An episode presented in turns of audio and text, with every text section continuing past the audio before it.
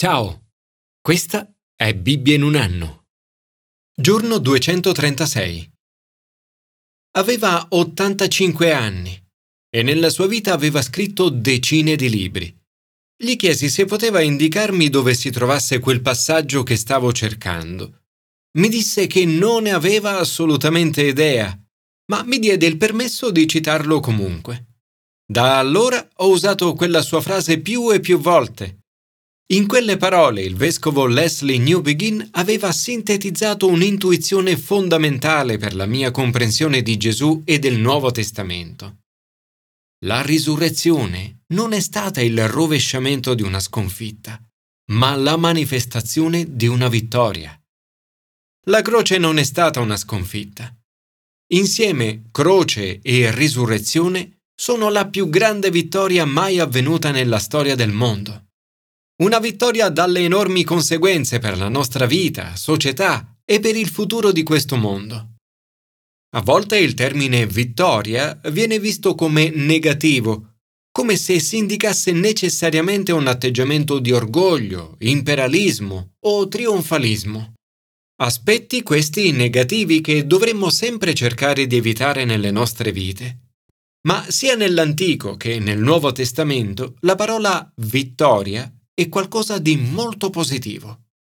Essa è manifestazione di un dono reso possibile per mezzo del Signore nostro Gesù Cristo.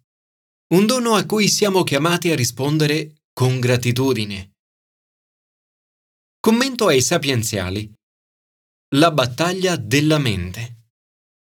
La battaglia più grande nella vita si combatte nel nostro cuore e nella nostra mente. È qui che si vince o si perde.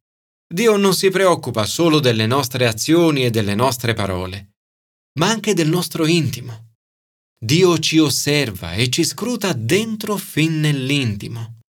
Egli scruta i cuori ed esamina le nostre motivazioni. Praticare la giustizia e l'equità per il Signore vale più di un sacrificio. Lampada del Signore è lo spirito dell'uomo essa scruta dentro, fin nell'intimo. Il salmista prega così, Scrutami, o oh Dio, vedi se percorro una via di dolore. Una preghiera che anch'io amo pregare. A volte uso questa preghiera quando prego per altre persone. Proverbi 20-27 è un versetto molto utile nel ministero della preghiera. Se qualcuno sente che sta lottando con qualcosa che non riesce a capire, Chieda allo Spirito di Dio di scrutare il proprio cuore per rivelare se c'è un peccato che deve essere affrontato. Dio non suscita mai un senso di colpa vago. Se il senso di colpa è suscitato dallo Spirito Santo, egli rivelerà il peccato specifico che deve essere affrontato. Se nella preghiera qualcosa di sbagliato ci verrà indicato, avremo la possibilità di pentirci e di chiedere perdono attraverso Gesù. In situazioni come questa sono solito chiedere alla lampada del Signore di brillare di nuovo e di rivelare se c'è qualcos'altro che deve essere affrontato. Grazie alla vittoria di Gesù sul peccato ottenuta sulla croce, quando c'è pentimento e fede in Gesù Cristo, non c'è più alcuna condanna. La vittoria di un re, o potremmo dire di un leader, passa attraverso l'amore e la fedeltà Bontà e fedeltà vegliano sul Re, sulla giustizia è basato il suo trono. Il cuore del leader è un corso d'acqua in mano al Signore. Lo dirige dovunque egli vuole. Del cuore del leader Dio ha il controllo finale. Molte volte nella mia vita mi sono affidato a questa promessa. Ad esempio pregando per un colloquio di lavoro, per un incontro con un consiglio, nel parlare con dei giudici o membri del governo. Ho scoperto che è proprio così. Il cuore del leader è nelle mani del Signore, che lo dirige come meglio crede. Il cuore è così importante. Agli occhi dell'uomo ogni sua via sembra diritta, ma chi scruta i cuori è il Signore. Praticare la giustizia e l'equità per il Signore vale più di un sacrificio. La vittoria è un dono di Dio e non dovrebbe mai portare all'orgoglio. occhi alteri e cuore superbo, lucerna dei malvagi è il peccato. Signore, ti prego di far brillare oggi la tua lampada nel mio cuore, perché io cerchi il mio cuore. Grazie per il perdono, la libertà e la vittoria ricevuti perdono attraverso nostro Signore Gesù Cristo. Commento al Nuovo Testamento. La battaglia contro la morte. Molte persone pensano che la morte sia la fine di tutto credono che la morte abbia l'ultima parola, che alla fine sia lei a vincere. Ma non è così. Paolo dice, la morte è stata inghiottita nella vittoria. E dov'è, o morte, il tuo pungiglione? Attraverso la croce e la risurrezione, Gesù ha sconfitto il peccato, la colpa e la morte. Di conseguenza anche noi un giorno risusciteremo nell'incorruttibilità e nell'immortalità. A questo incredibile dono di vittoria attraverso il nostro Signore Gesù Cristo possiamo ricambiare in tre modi.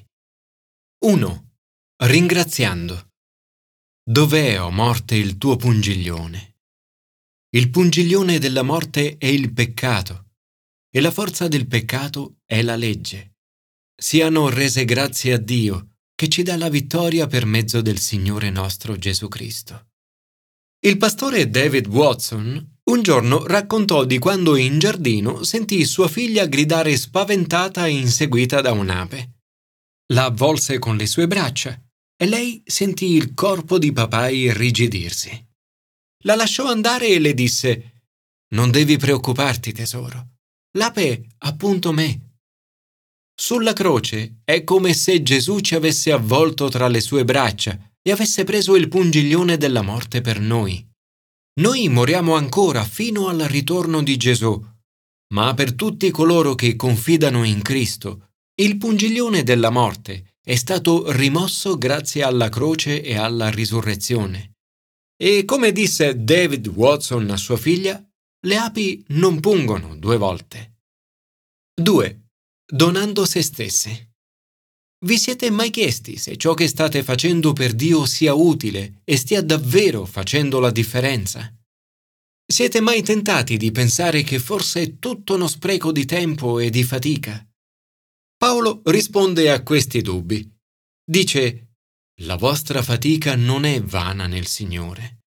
Scrive che la risposta appropriata alla vittoria di Gesù è rimanere saldi e irremovibili, progredendo sempre più nell'opera del Signore, sapendo che la nostra fatica non è vana nel Signore. Ci esorta a proseguire nell'opera del Signore, cioè l'opera che il Signore ci ha chiamati a fare. A volte ci guardiamo attorno e ci sentiamo preoccupati o minacciati da ciò che gli altri svolgono in altri ministeri. Persone diverse che hanno chiamate diverse dalle nostre e che non dovremmo giudicare stanno semplicemente cercando di servire Dio in modi diversi. Ognuno di noi dovrebbe seguire la chiamata di Dio nella propria vita. Ciò che dovremmo fare è dedicarci completamente a ciò che Dio ci ha chiamati a fare. Grazie alla risurrezione possiamo stare saldi e sapere che il nostro lavoro nel Signore non è vano. 3. Offrendo denaro. Una parte del nostro ricambiare all'opera del Signore consiste nel donare il proprio denaro. In questi brani troviamo una serie di principi sulla generosità cristiana. In primo luogo, essa è principalmente in favore dei santi, cioè per il popolo di Dio, la Chiesa. In secondo luogo, deve essere regolare, ogni primo giorno di ogni settimana. Terzo, tutti dovrebbero essere coinvolti. Quarto, deve essere proporzionata in base alle proprie possibilità. Ciascuno di voi metta da parte ciò che è riuscito a risparmiare, perché le collette non si facciano quando verrò. Padre, non potrò mai ringraziarti abbastanza per il dono della vittoria sul peccato, la legge e la morte attraverso il nostro Signore Gesù Cristo. Desidero dedicare nuovamente a te la mia vita, i miei soldi e tutto ciò che ho per fare la tua volontà. Commento all'Antico Testamento. La battaglia contro il male.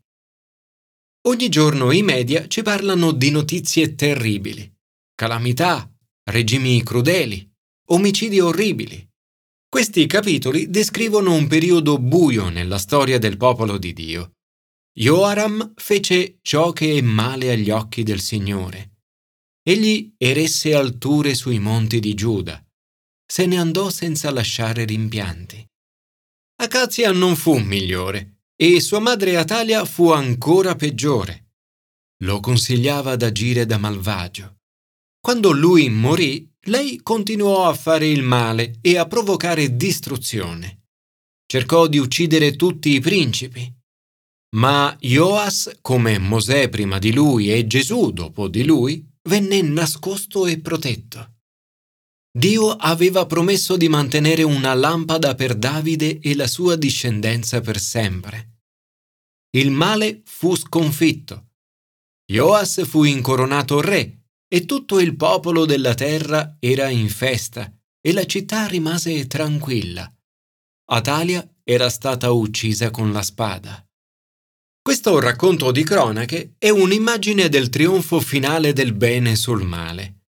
Ioas è prefigurazione di una persona molto più grande di lui che un giorno sarebbe venuta in soccorso. Dio ha protetto Gesù da coloro che volevano ucciderlo da bambino.